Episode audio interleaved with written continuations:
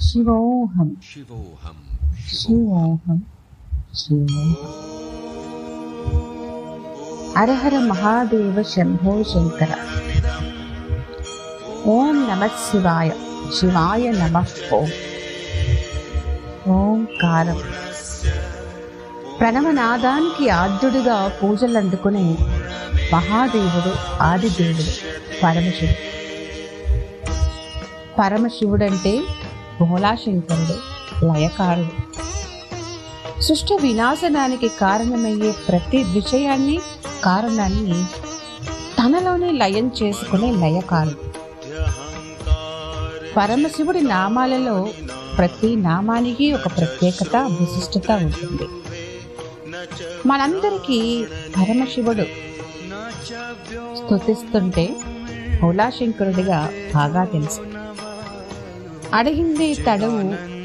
ఇవ్వడమే తెలిసిన తత్వాన్ని మనకి ప్రత్యక్షంగా పరోక్షంగా నేర్పించిన లోకంలోని మానవాళి శ్రేయస్సును కోరి పూర్వ యుగాలలో పూర్వకాలమందు వేదములను ఆధారంగా అన్నిటికీ అతీతంగా భగవానుడి నామం ఎప్పుడైతే స్తుతి శ్లోకం యజ్ఞంగా హవిస్సుగా భావిస్తూ పలుకుతామో? అంతటా ఆయనని సంపూర్ణంగా చేరుట కొరకే అని భావించాలి. నాలో నిన్ను నిన్ను నాలో రమ్మని ఆహ్వానిస్తూ అనుక్షణం జీవితం ఉన్నంత వరకు ఆత్మరూపుడైన నిన్ను సర్వాంతర్యామిగా పూజించుట నీ ఆరాధన నాకు ఐశ్వర్యప్రదమని ప్రతి భక్తుడు భావించాలి. మాఘమాసములో త్రయోదశి చతుర్దశి తిది కలిసి చేరి ఉన్న క్షణాలను పరిగణిస్తే మాఘమాసమున వచ్చిన మహాశివరాత్రిగా కొలవబడుతుంది. అత్యంత ప్రశస్తమైన శివరాత్రి శివరాత్రి అంటే శివుణ్ణి స్థుతించడము శ్లోకములు చదువుకోవటం జాగరణగా ప్రతి నామాన్ని ఉచ్చరిస్తూ నామంలో ఉన్నటువంటి పరమార్థాన్ని గ్రహించి అందులో ఉన్నటువంటి రహస్యాన్ని ఛేదించి నామాన్ని ధ్యేయంగా భావిస్తూ స్థుతిస్తాం అందులోని లక్ష్యాన్ని చేరడం అంటే శివుణ్ణి చేరటమే. మామూలుగా ఆలోచిస్తే అది సాధ్యమయ్యే విషయం కాదు. అయినప్పటికీ శివనామము కైవల్య పదము అంటారు.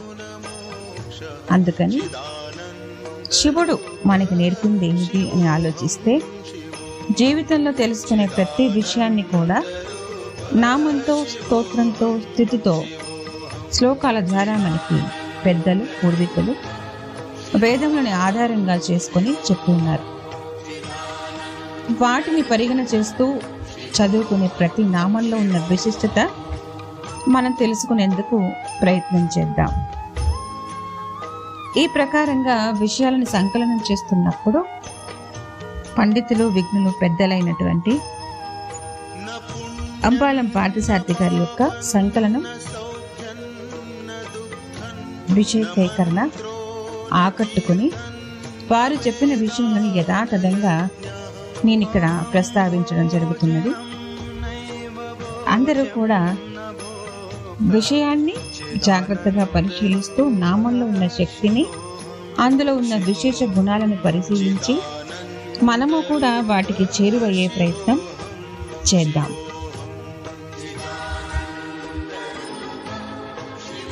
దేవాసురేశ్వరో విశ్వో దేవాసుర మహేశ్వర సర్వదేవమయోచింత్యో దేవతాత్మాత్మ సంభవ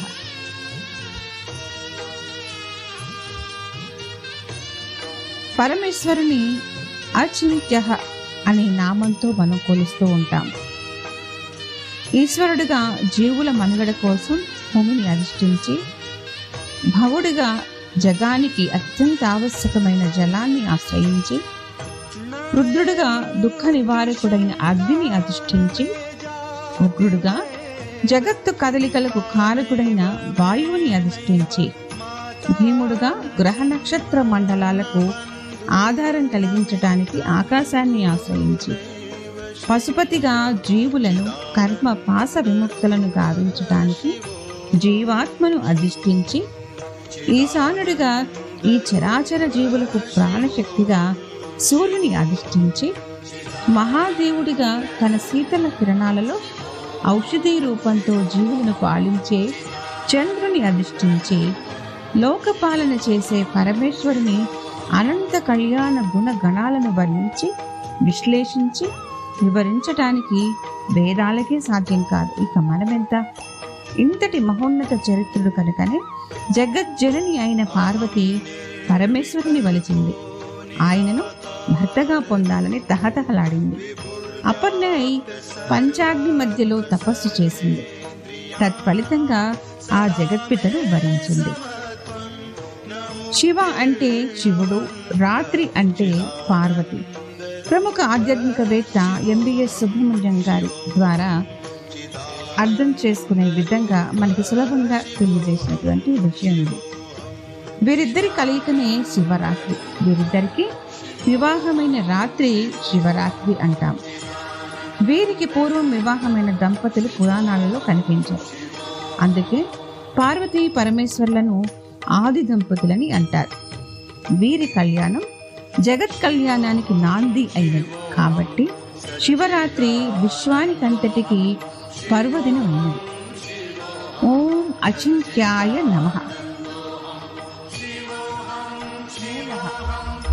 మూలయతీతి మూలం మూల ప్రతిష్టాయాం ప్రతిష్టను కలగజేయనది నిలుకడ కలిగిన వాడు సమస్త విశ్వానికి మూల కారణమైనవాడు. సంసారమనే వృక్షానికి అధిష్టానమైనవాడు. శివుడు అంటే మంగళ స్వరూపుడు సాక్షాత్తు పరబ్రహ్మ స్వరూపమే. సర్వవ్యాపకుడు సర్వమునకు మూల కారణమైనవాడు శివుడు. శివునకు భిన్నమైనదేదీ లేదు. శివుణ్ణి నిరాకారిగాను సాకారిగాను ఆరాధిస్తారు. శివుని ఆర్చామూర్తియే లింగం. లింగము అంటే చిహ్నం. లింగరూపధార్యకు ఈశ్వరుని యందు కోట్ల బ్రహ్మాండ గోళకములు పరమాణువు వలె విలీనమైపోతున్నాయి. అన్నింటికీ పరమేశ్వరుడే మూల కారణం అనడానికి భాగవతం గజేంద్ర మోక్షం ఘట్టములోని పోతనామాత్యుడు వ్రాసిన పద్యం. ఎవ్వని చే జనించు జగమెవ్వని లోపల నుండి లీనమై ఎవ్వని ఎందుండి పరమేశ్వరుడెవ్వడు మూల కారణం? ఎవ్వడు అనాది మధ్య లయుడెవ్వడు సర్వము తానైన వాడెవ్వడు వాని?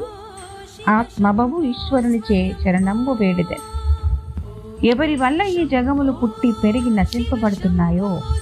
ఎవరు అన్ని వస్తువులకు ప్రభువో? ఎవరన్నింటికీ మూల కారణమో? ఎవరికి మొదలు నడుమ చివర అనునవి లేవో? ఎవరు సర్వాత్మ స్వరూపుడో అటువంటి భగవంతుడిని నన్ను కాపాడమని వేడుకుంటున్నాను అని అంటాడు గజేంద్రుడు. ఓం మూలాయ నమః.